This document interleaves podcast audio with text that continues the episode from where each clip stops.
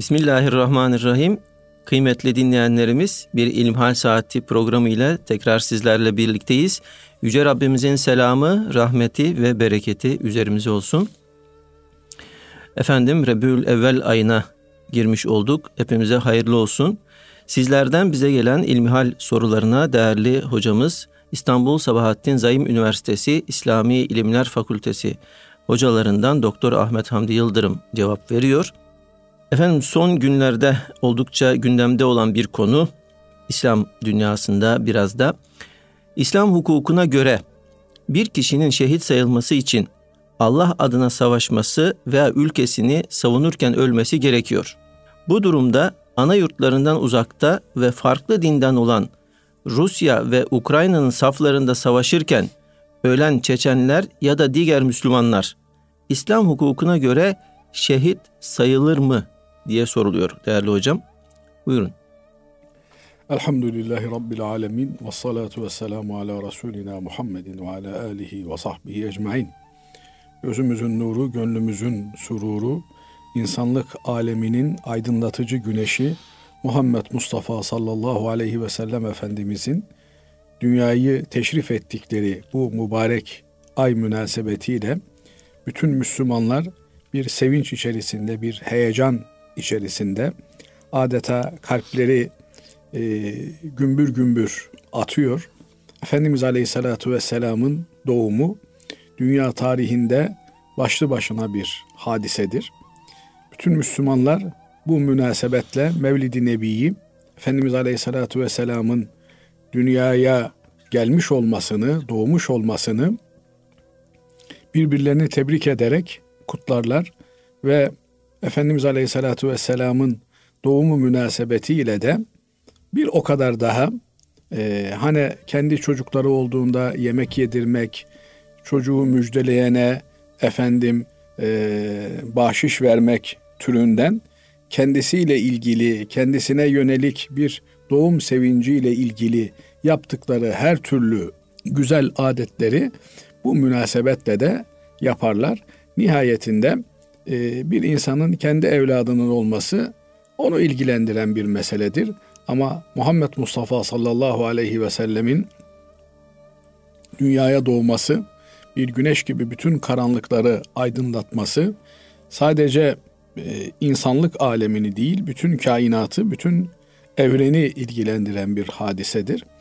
Zira Cenab-ı Allah Muhammed Mustafa sallallahu aleyhi ve sellem için rahmeten lil alemin bütün alemlere, insanlar bir alem, cinler bir alem, melekler bir alem, efendim hayvanat kendi içerisinde bin bir alem, bildiğimiz, bilmediğimiz nice alemler var. Cenab-ı Allah'ın varlığına, birliğine delalet olan bütün bu alemlere rahmet olarak gönderiliyor. Şöyle bir şey anlatılır.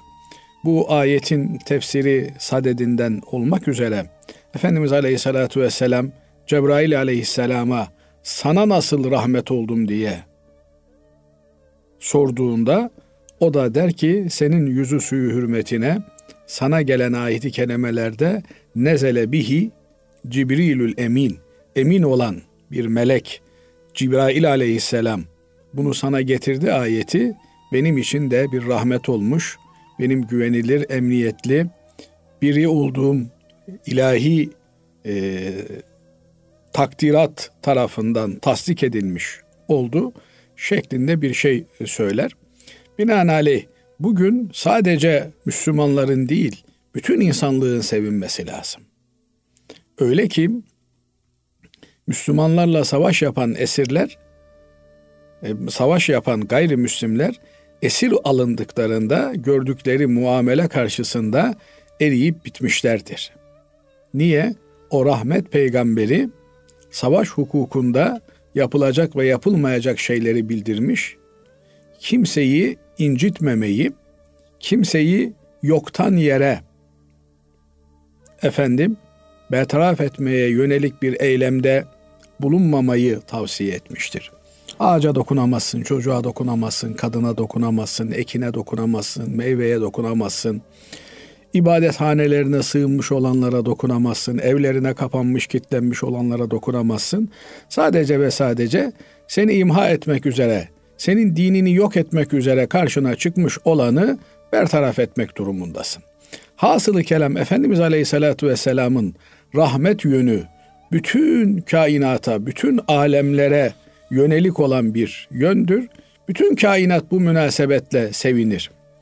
Dolayısıyla müminlerin de sevinmesi, sevinçli olması, böyle bir hadiseyi e, bir e, vesile olarak görüp birbirlerini tebrik etmeleri, birbirlerine ikramda bulunmaları, Muhammed Mustafa sallallahu aleyhi ve sellem hatırına birbirleriyle güzel geçinmeleri onun e, mübarek doğumlarını Mevlid-i Nebi'yi e, tebrik etmenin de bir çeşididir. Ben de bu münasebetle hatırlattığınız için size teşekkür ederim. Önümüzdeki günlerde de e, Efendimiz Aleyhisselatü Vesselam'ın Mevlidi mübarekesi idrak edilmiş olacak. O münasebetle de bütün takip edenlerimizin, dinleyenlerimizin, izleyenlerimizin bu kutlu hadise münasebetiyle bu mübarek günlerini ben de tebrik etmek arzu ederim. Bu münasebetle Efendimiz Aleyhisselatü Vesselam'ın ümmeti olmak şerefini bizlere bahşettiği için Rabbul Alemine sonsuz, sınırsız, sayısız hamdü senalar olsun. Hiçbir emek sarf etmeden, hiçbir bedel ödemeden Cenab-ı Allah tatlı su balığı muamelesi ederek bizlere ikramda bulunmuş ve alemlere rahmet olarak gönderdiği ahir zaman nebisi Muhammed Mustafa sallallahu aleyhi ve selleme ümmet kılmıştır. Bu çok önemli bir hadise. Şimdi buradan hareketle sizin sorunuza gelecek olursak mümin Efendimiz Aleyhisselatu Vesselam'ı kendisine örnek alması gereken bir kimsedir. Nitekim Cenab-ı Allah size Allah'ın Resulünde üsve-i hasene vardır diyor. Kimsiniz siz? Limen kâne yercullâhe vel yevmel âhira. Allah'a ve ahiret gününe kavuşacağını iman eden kimseler bu noktayı nazarda Peygamber sallallahu aleyhi ve sellemi kendilerine rehber edinmek durumundadırlar. Çünkü Allah'a götüren yol, ahirette ve dünyada saadete götüren yol, insanı mutlu, mesut, bahtiyar eden yol Muhammed Mustafa sallallahu aleyhi ve sellemin yoludur. Binaenaleyh Efendimiz aleyhissalatu vesselamın mücadele ettiği, hayatı boyunca yıkmak için çaba sarf ettiği şeylerden bir tanesi de asabiyet dediğimiz insanın kanıyla, ırkıyla kendisini Cenab-ı Allah'ın dünyaya gönderirken yaratmış olduğu bölge ile iftihar etmesi. Ben şuralıyım, ben buralıyım, ben şu ırktanım, ben bu ırktanım diye Cenab-ı Allah'ın yaratması üzerinden yaratan Allah, cakayı satan efendim başkalarına hava atan insan. Böyle bir şeyi Cenab-ı Allah sevmiyor. Buna asabiyet ifadesini kullanıyor. Efendimiz Aleyhisselatü Vesselam da cahiliye asabiyesi diyor. Yani cahiliye ırkçılığı, cahiliye kafatasçılığı. Bakıyorsunuz eften püften sebeplerle insanlar birbirlerinden ayrışıyorlar. Efendim uzun boylular, kısa boylular, siyah renkliler, beyaz renkliler, e, çok malı mülkü olanlar, az malı mülkü olanlar, filan kasabalılar, feşmekan mahalleliler. Bütün bunlar Allah'ın dininde yeri olmayan şeylerdir. Elbette Cenab-ı Allah bizleri milletlere ayırmış, kavimlere ayırmış. Birbirlerimizi daha iyi tanıyabilelim diye mektup adresini rahat bulabilsin diye belli bölgelere, coğrafi alanlara taksim etmiş bizi. Bunlar Allah'ın dinine hizmet etmek gayesiyle yeri geldiğinde e, istifade edilebilecek unsurlardır. Ama insanların birbirinden ayrıştırılması, birbirlerine üstünlük taslamaları için kullanılmalarına asla müsaade edilmez. Bu nokta önemli bir nokta. Şimdi emperyalist güçler dünyanın bir tarafında bir savaş çıkartmışlar. Rusya ile Ukrayna birbiriyle savaşıyor. Kendileri de belki niçin savaştıklarını bilmiyorlar. Fakat bir takım uluslararası güçlerin emperyal emellerine hizmet etmek üzere burada insanlar, gencecik insanlar birbirleriyle, birbirlerini tanımayan, bilmeyen, niçin savaştığının farkında olmayan insanlar birbirleriyle karşı karşıya geliyorlar. Ölen ölüyor, sakatlanan sakatlanıyor, insanların hayatları perişan oluyor, çoluk çocuk yaşlı insanlar perişan oluyorlar. Yukarıdan bombalar atılıyor, aşağıda kimin üstüne düştüğü belli değil. Masumun üzerine mi düşüyor, günahsız insanların üzerine mi düşüyor? Bunların hiçbiri belli değil. Böyle bir hengamede bir Müslüman e, bu savaşın neresinde yer almalı? Öncelikle e, burada savaşan insanlara da bir rahmet elçisinin, peygamberinin ümmeti olmamız hasebiyle görevimiz var. Bu savaşı sonlandırmak, akan kanı durdurmak ve bitirmek için gayret sarf etmemiz gerekiyor. Bütün insanlığın hidayeti için dua ettiğimiz gibi burada savaşan insanların da hidayeti için bir an önce akan kanın durdurulması için Cenab-ı Rabbül Alemine dua ederiz, niyaz ederiz. Elimizden gelen şeyleri de yaparız. Nihayetinde memleketimizin izlediği dış siyasette böyle bir minvalde gitmekte. Burada hem Rusya'sı ile hem Ukrayna'sı ile savaşı bitirmeye, sonlandırmaya yönelik diplomatik faaliyetler ülkemiz, hükümetimiz tarafından yürütülmekte. Cenab-ı Allah onların da gayretlerine, himmetlerine güç kuvvet versin ve çözüme ulaştırmayı nasip eylesin. Amin. Fakat bir Müslüman olarak bizim dinimizde, davamızla ilgili olmayan bir savaşa, bir ateşe körükle gitmenin bir anlamı yok. Binaenaleyh bazı kardeşlerimizin şöyle bir tasavvuru var. Efendim biz Ruslardan çok eziyet gördük. Afganistan'da eziyet gördük. Suriye'de eziyet gördük. Dünyanın farklı yerlerinde e, Ruslar bizlere çok acı çektirdiler. Binaenaleyh Ukrayna'nın saflarında yer alalım. Ruslara karşı savaşalım. Böylelikle Allah düşmanı olan Ruslara karşı savaşımızda ölürsek şehit, kalırsak gazi oluruz diye bir e, düşünceleri olabiliyor. Bunların yanlış olduğu kanaatindeyim. Çünkü senin karşıda öldürdüğün sana eziyeti yapan insanla birebir aynı insan değil. Ve öldürdüğün insan da belki oraya zorla getirilmiş olan, savaşı istemeyen, savaşa karşı olan ama başka bir çaresi bulunmayan bir insan. Onu öldürmekle emellerimize bir hizmet edeceğimizi düşünmüyorum. Bunun yerine çok daha farklı düşmanın canını acıtıcı şeyler yapılabilir. Bunun da başında rahmet elçileri olmak gerekiyor, geliyor. Yani insanlığa İslam'ın güzelliğini, hidayetini, İslam'ın saadetini anlatmak geliyor. Böylelikle biz düşmanlarımızdan intikam almış oluruz. Aksi halde vuranı vurmak, öldüreni öldürmek bir intikam çeşidi haline gelirse biz maalesef tabirimi mazur görün müşteri kaybetmiş oluruz. Her insan potansiyel bir hidayet müşterisidir. Birinin hidayetine vesile olmak ise bütün dünyanın ve içindekilerin e, çok daha üstünde bir değer taşımaktadır.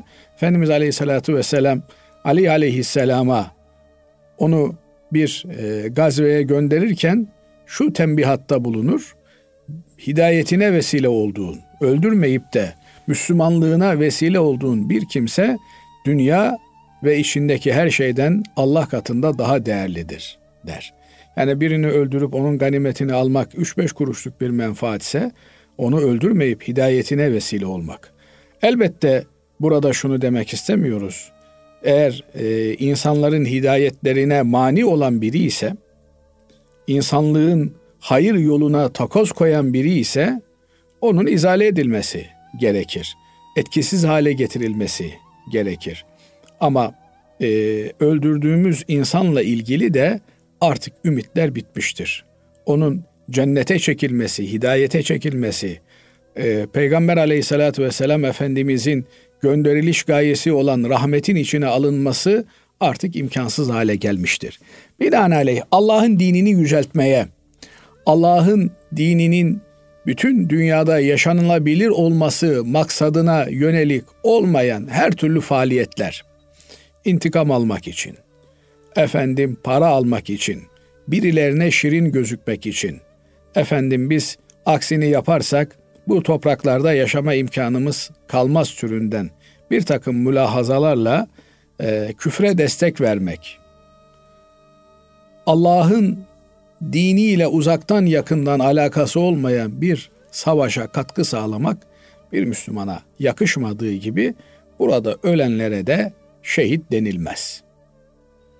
Bu iki kere ikinin dört ettiği gibi açık bir meseledir. Şu kadar var ki insan içerisinde bulunduğu toprağı savunurken, malını mülkünü savunurken düşman tarafından kendisine hücum yapıldığında bu savunma esnasında ölürse bu kimse elbette e, namusunu, ırzını, malını, mülkünü, yaşadığı toprakları, burayı da Allah'ın dinini rahatça yaşayabilmek üzere toprak edinmiş ise, zaten bir yerde iğreti olarak duruyorsa, yani Allah'ın dinini yaşamasına müsaade edilmiyor, sadece ve sadece bazı noktalarda göz yumuluyorsa, orası da bir insan için savunulacak bir vatan mıdır meselesi ayrıca tartışılacak bir meseledir. Ez cümle bu savaşta Müslümanların tası tarağı yoktur. Bu savaşta Müslümanların taraf olmalarını gerektirecek bir durum da söz konusu değildir. Cenab-ı Allah bütün insanlığı, bütün insanlarımızı bu tür afetlerden muhafaza buyursun. Buradaki e, karar alma mercilerine de akıl fikir versin de yaşlı insanlar, küçücük çocuklar, emzikli bebeler çile çekmekten kurtulsunlar. İnsanlar daha medeni şartlarda masa başında kendi problemlerini çözmeye gayret etsinler diye söylemek isterim Basri Hocam. Evet hocam Allah razı olsun. Efendim şimdi e, ikinci sorumuz şöyle. Selamünaleyküm hocam diyor. Benim eşim uyuşturucu bağımlısı ve uyuşturucu satmaktan dolayı şu an hapishanede. Ben eşimden boşanmak istiyorum fakat resmi nikahımız yok. Sadece imam nikahımız var. Bu durumda boşanmak için ne yapabilirim? Evet. Yani nikah nikahtır. Cenab-ı Allah e, evliliği karşılıklı olarak Allah adına alınmış bir misak, misakan galiza güçlü bir sözleşme, antlaşma olarak görür. Erkek kadına, kadın erkeğe sözler vermiştir. Ve bu sözler Allah adına verildiği için tutulması gereken sözlerdir. Biliyoruz ki e, dinimizde boşama hakkı erkeğe verilmiş bir haktır. Evlenirken tarafların karşılıklı rızaları gerekir. Yani hem e, kadın hem erkek bu evliliğe razı olduklarını ifade ederler. Fakat boşanma meselesinde erkek tek taraflı olarak boşama hakkına sahiptir. Bunun gerekçesi de nedeni de evliliğin yükümlülüğü erkeğe aittir. Evi dayayıp döşemekten tutun da evin geçimi, idaresi, yaşanılır bir ortamın temini, bütün evliliğin gerekleri erkeğin üzerine yıkılmış bir borçtur, bir yükümlülüktür. Binaenaleyh maddi manevi külfeti ağırlıklı olarak erkekte olduğu için erkek bu külfetin karşılığında evliliği sonlandırabilme, boşama hakkına sahip olarak tanımlanmıştır dinimizce. Peki burada e, kadın işte boşandığında mağdur olacak, şu olacak, bu olacak diye bir sürü gerekçeler ileri sürülebilir. Bunların da aslı astarının olmadığını söylemek isterim. Çünkü asıl ailemiz anne babalarımızla olan ailemizdir. Binaenaleyh bir kadın boşandığında belki muvakkaten olan e, kocasıyla olan birliktelikten ebedi olan ailesiyle olan birlikteliğe intikal eder. 60 yaşında da olsa, 70 yaşında da olsa Anadolu'da baba evi denilen, baba ocağı denilen ki burayla münasebetlerin sağlam tutulması gerekir. Çünkü nihayetinde dönüp dolaşıp varacağımız yer baba ocağıdır. Ama bir insan maalesef ülkemizde bunu da görüyoruz. Evlendikten sonra baba ocağıyla olan münasebetlerini sıfırlayıp belki e, ocağı devirerek gidince geri dönme imkanı yok gibi düşünebiliyor. Oysa e, bir evladın her zaman baba ocağı açıktır. İster evlendikten bir gün sonra olsun, ister 10 yıl sonra olsun, ister 30 yıl sonra olsun yine baba ocağına eğer o baba ocağından namusuyla, şerefiyle evlenerek ayrılmışsa tekrar dönme hakkı vardır. Bu hak onun Allah katında tanınmış olan bir hakkıdır. Bu hakkı kimsenin almaya gücü yetmez. Ama olabilir ki gece geride baba evi de kalmamıştır. Bu durumda Müslümanlar Müslüman bir kadının yaşamını temin etme şartlarını oluşturmakla mükelleftirler. Devletler, hükümetler bu şartları oluşturmakla mükelleftirler. Bunun e, dinimizce yolu budur. Fakat kadın eğer hayatı geçinilmez olarak görüyorsa veya kocasının kazancının bu misalde olduğu gibi haram bir kazanç olduğunu görüyorsa bu durumda mahkemeye müracaat eder. Mahkeme e, fesih kararı verir. Bu da bir boşama hükmündedir. Burada kardeşimiz tabi e, resmi bir nikah olmadığı için bugün Türkiye'deki mahkemeler böyle bir davaya bakmazlar.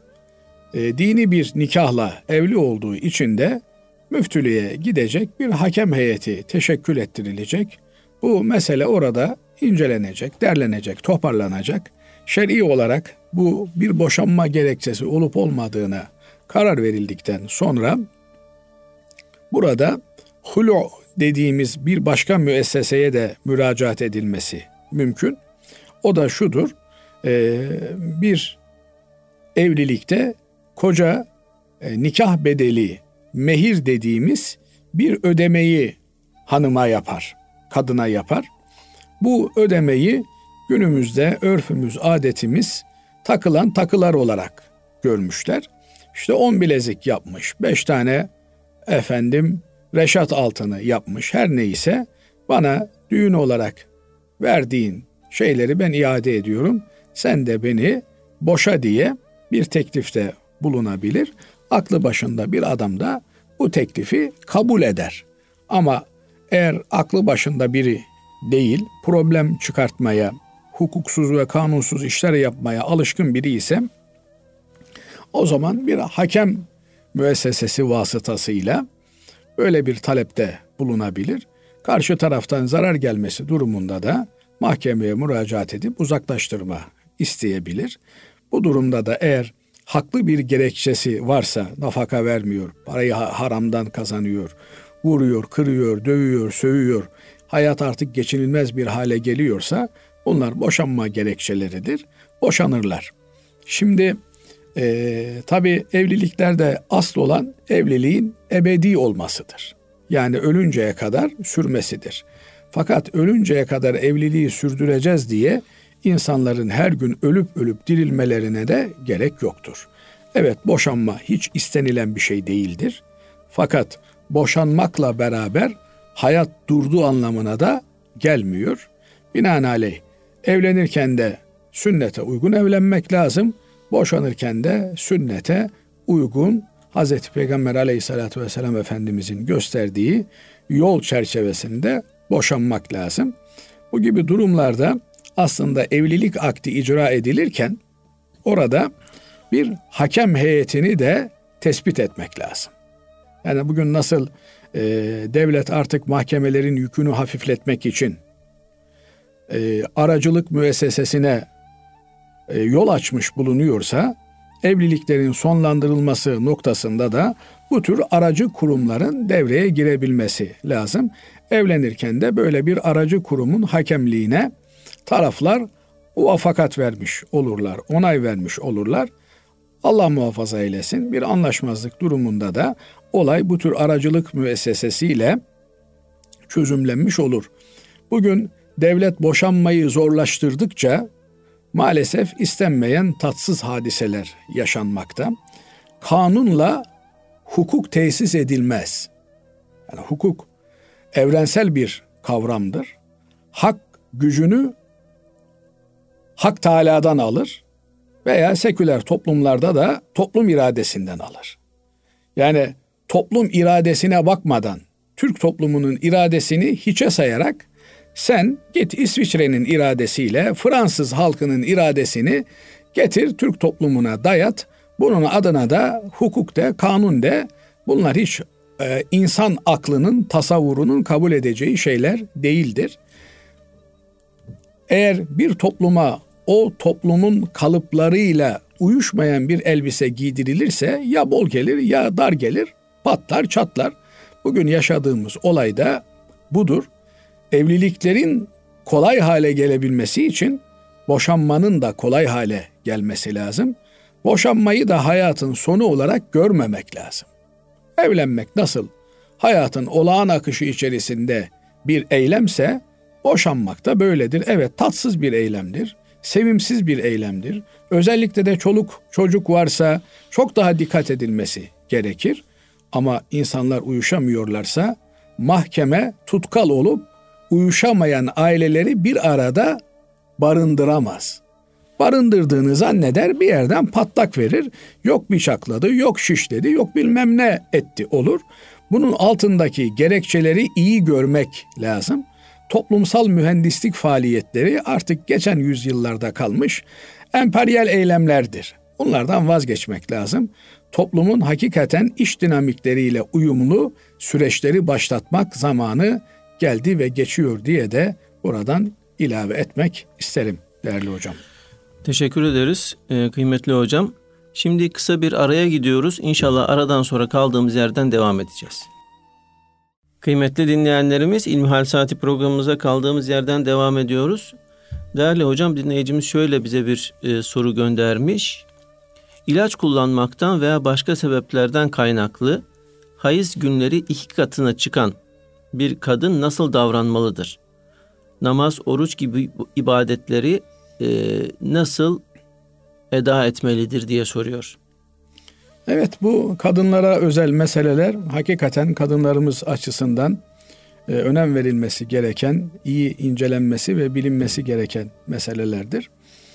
E, Hz. Ayşe validemize sahabi hanımlarının, sahabi sonrası gelen tabi'in nesli hanımlarının bu meseleleri sordukları, hatta e, çok affedersiniz izleyicilerimizden de e, özür dilerim.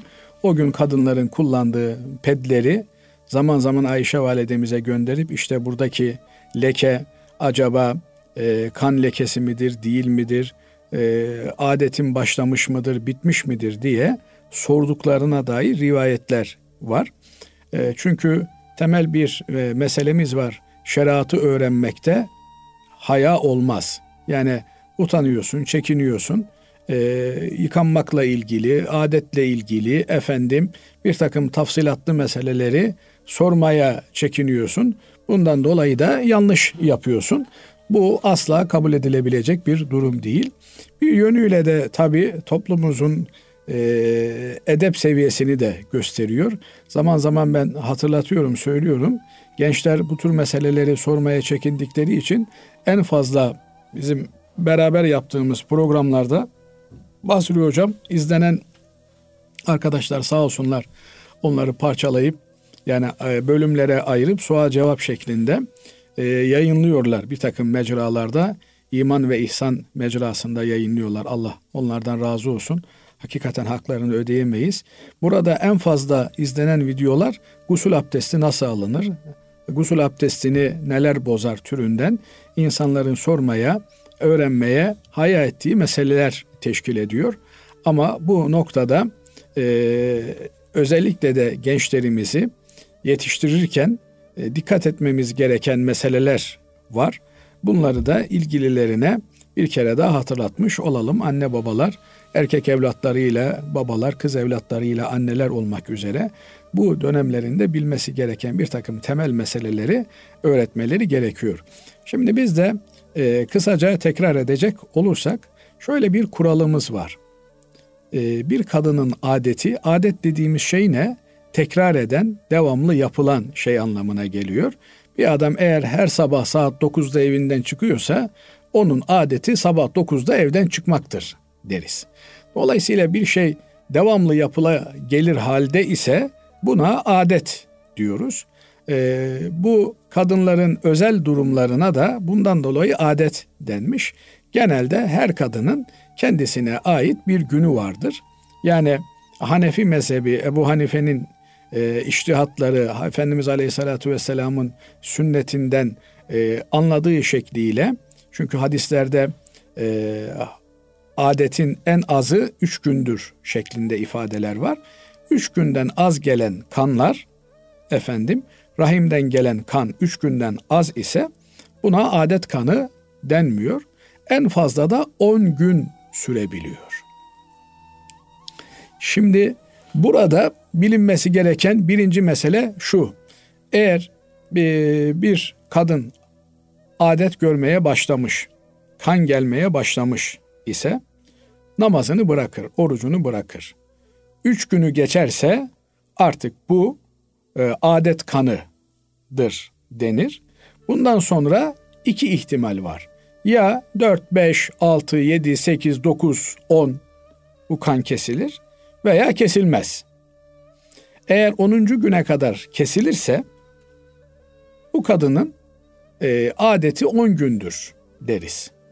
İkinci ayda aynı şekilde 10. gün kesilirse bu kadının adeti 10 gün olarak sabit olmuş olur.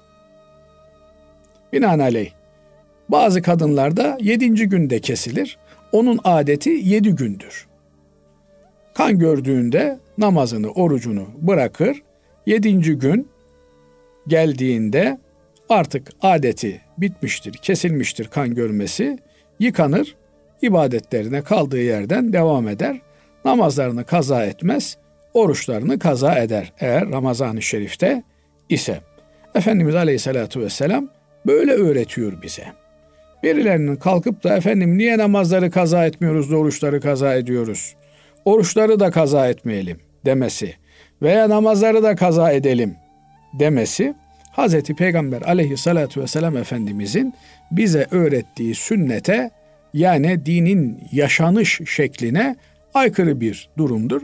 Bizi bağlamaz. Biz dinimizi Ahmet'ten, Mehmet'ten, Hasan'dan, Hüseyin'den öğrenecek değiliz. Efendimiz Aleyhissalatu Vesselam'dan öğreneceğiz. Ama hoca biz Ebu Hanife'ye tabiiz. İşte İmam Şafii'ye tabiiz. Tabi İmam Şafii, Ebu Hanife başımızın tacı. Bunlar bizim elimizden tutup Peygamber aleyhissalatu vesselam Efendimiz'e bizi götürdükleri için başımızın tacıdır. Yoksa bizi alıp da başka bir yere götürseler onlarla hiçbir münasebetimiz, ilişkimiz olmaz.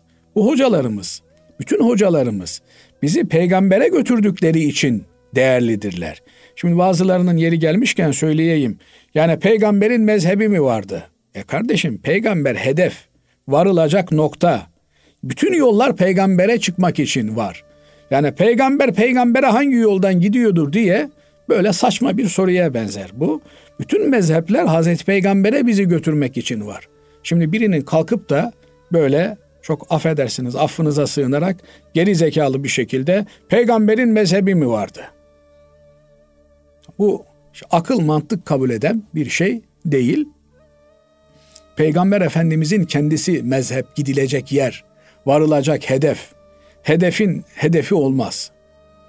Hasılı kelam e, Efendimiz Aleyhisselatü Vesselam'dan bize gelen uygulama bu olduğu için biz e, mezheplerimize tabi oluruz, bağlı oluruz. Hanefi olan bir kimse üç gün ve on günü bilecek. Üç günden az olmaz. Mesela kan gördü, namazı bıraktı, ikinci gün kesildi. Tekrar gusledip namaza başlayacak, o arada kılmadığı iki günü de kaza edecek. Niye? O adet kanı değilmiş demek ki. Çünkü en az üç gün devam etmesi gerekir. En fazla da on gün sürer. Şimdi bu kardeşimiz mesela diyelim ki altı gün adet günü olarak e, görüyordu. Altı gün namaz kılmıyordu. İlaç kullandı. İşte bir takım e, farklı şeyler söz konusu oldu. İkiye katlandı. Altı gün on iki gün oldu. Onu geçtiği artık e, hesaba katılmaz. Fakat burada şöyle bir incelik var. Eğer bir kadının adet günü normal bir şekilde yedi gün ise Yani sorulduğunda kadınlar kendi aralarında kaç gün sürüyor senin adetin? Yedi gün. İlaç aldı, bir şey oldu. Yedi gün değil de 18 gün sürdü. Onu geçtikten sonra onu geçtikten sonra yıkanır, yediden itibaren namazlarını kaza eder. Çünkü onun adeti yedi gündü. Eğer ertesi ay ilaç aldı bilmem ne oldu sekiz güne çıktıysa problem yok. Sekiz gün olmuştur artık. Bir kere farklı olmakla adet değişir. Veya dokuz güne çıktı artık bundan sonra ikinci defada dokuz gün olarak tescillenirse adeti dokuz gün olmuştur. On gün on günde kabul. Fakat on birinci gün olmaz. On birinci güne sarkmışsa o zaman bu adeti dışındaki yedi gündü ya adeti. Adeti dışındakileri hesaba katmayız. Şimdi ben bunları böyle anlatıyorum ama e, bunları anlamakta zorlanabilir kardeşlerimiz. Bundan dolayı muhakkak bir hanım hocaya e, bu meseleleri oturup sormak lazım. E, hakikaten Kur'an kurslarımızda elhamdülillah vaize hocalarımız hatta müftülüklerimizde de hanım e, fetva komisyonları bulunuyor. Utanmadan, çekinmeden gitmeli ve bunları öğrenmeli e, ve ilmihal bilgisini de her seviyede öğrenmeye gayret etmeli. Temel şöyle bir kuralla müsaadeniz olursa bitireyim. Adet bir kere değişiklikle bozulur, iki kere aynısını görmekle adet haline gelir. Yani normalde beş gün görüyordu. Bu defa altı gün gördü. Artık onun adeti beş gün olmaktan çıktı. Bozuldu. Tekrar altı görürse bundan sonra onun adeti altı demektir. Genelde bu adet meseleleri düzenlidir ama bazılarında her defasında farklı olabilir. Birinde dört, birinde beş, birinde sekiz, Bunlara da mütehayyire deniliyor. Yani adet günleri sabit olmayan kadınlar. Bunlarla ilgili teferruata da çok fazla e, boğmadan e, ilgililer bunları gene hoca hanımlarla görüşsünler. Bir de şöyle bir mesele var. Şimdi eskiden tabii bir kanın adet olup olmadığını e, tecrübeleriyle bilebiliyorlardı ama kesin olarak bilemiyorlardı. Şimdi tıp o kanın adet kanı mı olduğunu yoksa bir kanama kanı mı olduğunu tespit edebiliyor. Burada e, iki türlü bir e, yöneliş var. Bazıları diyor ki artık bundan sonra bu kanın adet olup olmadığını e, doktorlara sorarız. Eğer bir adet düzensizliği varsa bir hanımefendinin e, gider bir kadın doğumcuya e, kontrollerini yaptırır, fetvasını ondan alır. Fakat ağırlıklı olan kanaat e, şeriatımız her zaman ve her zemine uygun çözümlerle insanlığın karşısındadır. Dolayısıyla Somali'de hiç doktor olmayan bir köyde de bir kadın dinini rahat bir şekilde yaşayabilmeli. Efendim İstanbul'da şehir hastanesinin içerisindeki bir kadın da yaşayabilmeli ve doktora, laboratuvara, tahlile ihtiyaç duymadan bunu götürebilmeli. Binaenaleyh tıbbi tahliller vesaireler yardımcı doneler olarak kullanılabilir ama temel kurallar Efendimiz Aleyhisselatü Vesselam'ın hadislerinden aldığımız kurallardır. Üç günden aşağıya ise isterse ona doktorlar e, bu hayız kanıdır desin, regil kanıdır desin, isterse demesin. Biz onu hesaba katmayız. E, binaenaleyh burada e, şeriatın kuralları esastır diye bir kanaat var. Ben de o kanaatin daha doğru olduğu yönünde düşünüyorum. Evet. Efendim şimdi başka bir dinleyicimiz şöyle bize yazmış. Hocam ben araba tamircisiyim. Aynı zamanda araba yedek parça da satıyorum. Yıl içinde sattığım yedek parçalardan kazandığım parayla tekrar yedek parça alıyorum. Yani elimde nakit yok fakat mal var. Bu durumda zekatımı nasıl hesaplamam lazım diye soruyor. Evet güzel bir soru sormuş kardeşimiz. Şimdi bu e, yedek parça meselesi veya yan ürünler meselesini Allahu alem iki kategoride düşünmek lazım. Bir icra ettiği mesleğin e, sarf malzemesi olarak bulundurduğu var. Bir de e, satmak üzere bulundurduğu var. Sarf malzemesinden kastım ne? Efendim işte e, kaynak yapıyordur. Kaynak uçları vardır. Bunları sarf malzemesi olarak kullanıyor. Efendim e, boya yapıyorsa fırçayı sarf malzemesi olarak kullanıyor. E, binaenaleyh bu adam boya ticareti, boya fırçası ticareti yapmıyor. Elinde işte çok sık tükettiği için 50 tane 60 tane boya fırçası bulunabilir. Fakat boya boyayı ayrıyeten fiyatlandırdığı için yani mesela bir evi boyayacak, bir dükkanı boyayacak. Bakıyor şu kadar metrekare. Boyalı olursa 50 lira, boyasız olursa metrekaresi 40 lira diyor. Binaenaleyh boya için ayrı bir fiyat söz konusu. Böyle bir durumda elindeki stoktaki boyaların zekatını verir. Şimdi bu kardeşimiz de eğer e, yedek parça olarak bulundurduğunu işçilik artı yedek parça olarak ücretlendiriyorsa o yedek parçanın zekatını vermek durumundadır. Ama pas çözücü var. Araba tamir ederken işte fıs fısla pas çözücü sıkıyor. Eline de işte e, uygun fiyatla bir yerden gelmiş işte 100 litre pas çökü, çözücü stoklanmış. Bunu satıyor mu? Satmıyor. Sarf malzemesi olarak kullanıyor. Yani e, tamirat yaparken efendim pas çözmek için kendisi kullanıyor. Bunlar zekata tabi değil. Fakat fiyatlandırdığı, satmak için ayrıca bir bedelini ortaya koyduğu malzemeleri e, zekata tabi. Bu kardeşimizin yapacağı şey efendim bunu zaman zaman söylüyoruz. Her zengin Müslümanın bir zenginliğe ulaştığı gün vardır. Söz gelimi bir Rabiul Evvel. Bir Rabiul Evvel'de zenginliğe ulaşmışsa seneye bir Rabiul Evvel geldiğinde bütün malının mülkünün hesabını yapıp zekata tabi olanların zekatını ayırması gerekir. Bu kardeşimiz de zekat günü geldiğinde dükkanında ne var yedek parça olarak? Efendim 100 e, bin liralık malzeme var. Kasasında elinde şurada burada 100 bin lirada nakit veya nakit değerinde meblağ var. 200 bin lira 200 bin liranın zekatı 40'ta bir üzerinden 5 bin liradır. 5 bin lirayı bir zarfın içerisine koyacak, ayıracak. Ee, mümkün olan en kısa sürede onu fakir fukaraya ulaştırmanın telaşı içerisinde olması lazım gelir. Evet. Allah razı olsun değerli hocam. Efendim şimdi e, şöyle bir soru var.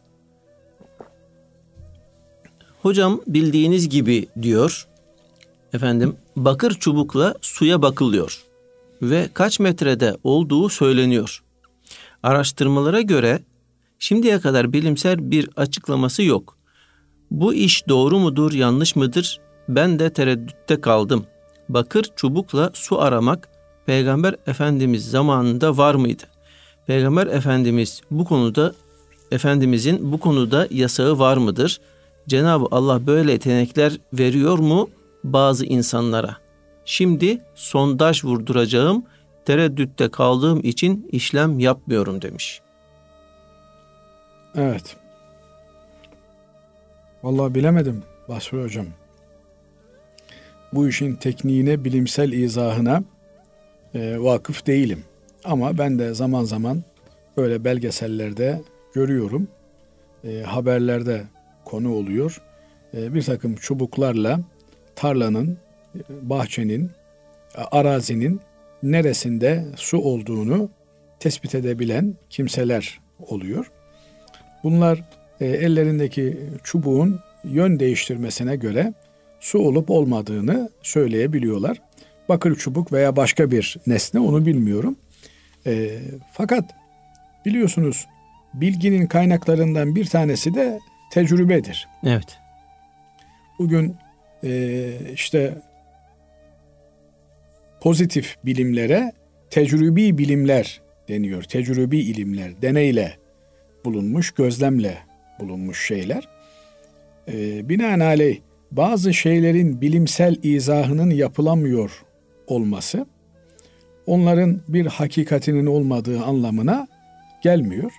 Eğer adamcağız e, üç yerde burada su vardır diye söylüyor ve hakikaten oraya sondaj vurulduğunda su çıkıyor ise e, bu adama tutupla laf etmenin de bir anlamı yok. E nasıl oluyor bu? Nasıl oluyorsunu ilgililer bulsunlar, söylesinler.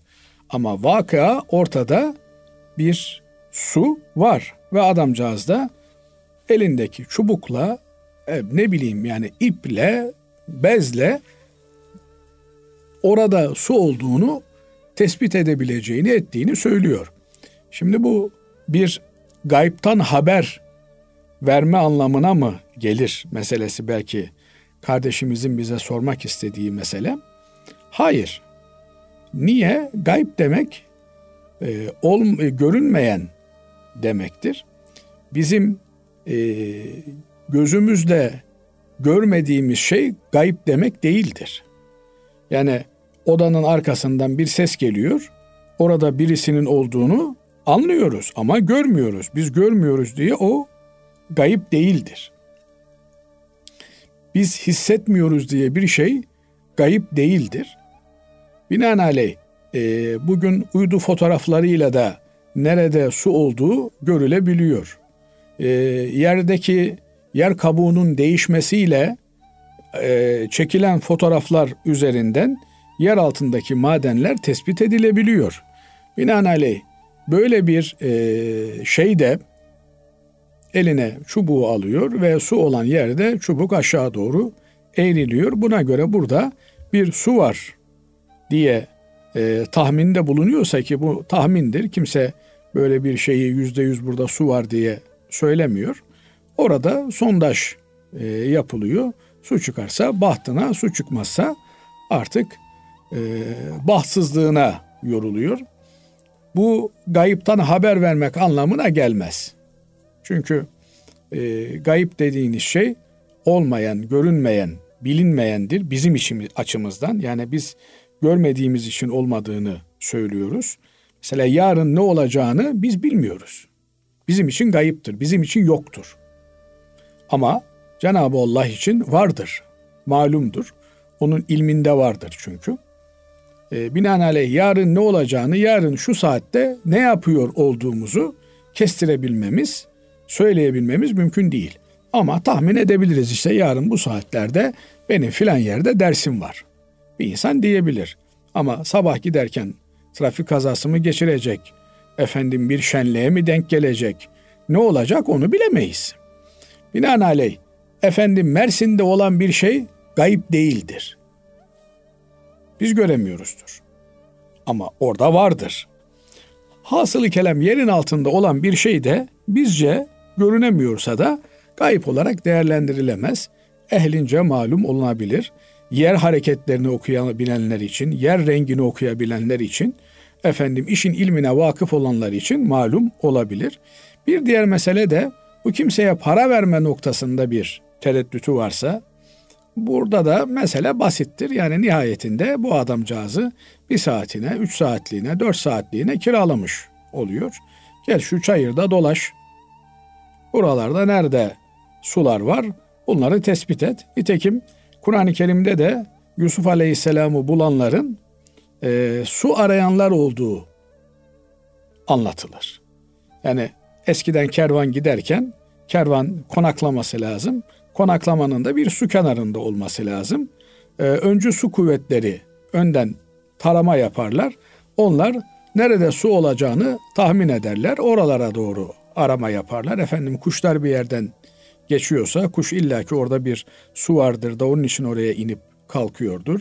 Bir yerde yeşillik varsa o bir e, suya delalet eder. Yakınlarda su vardır denir veya yakın bir mesafede yerin altında su vardır denilir.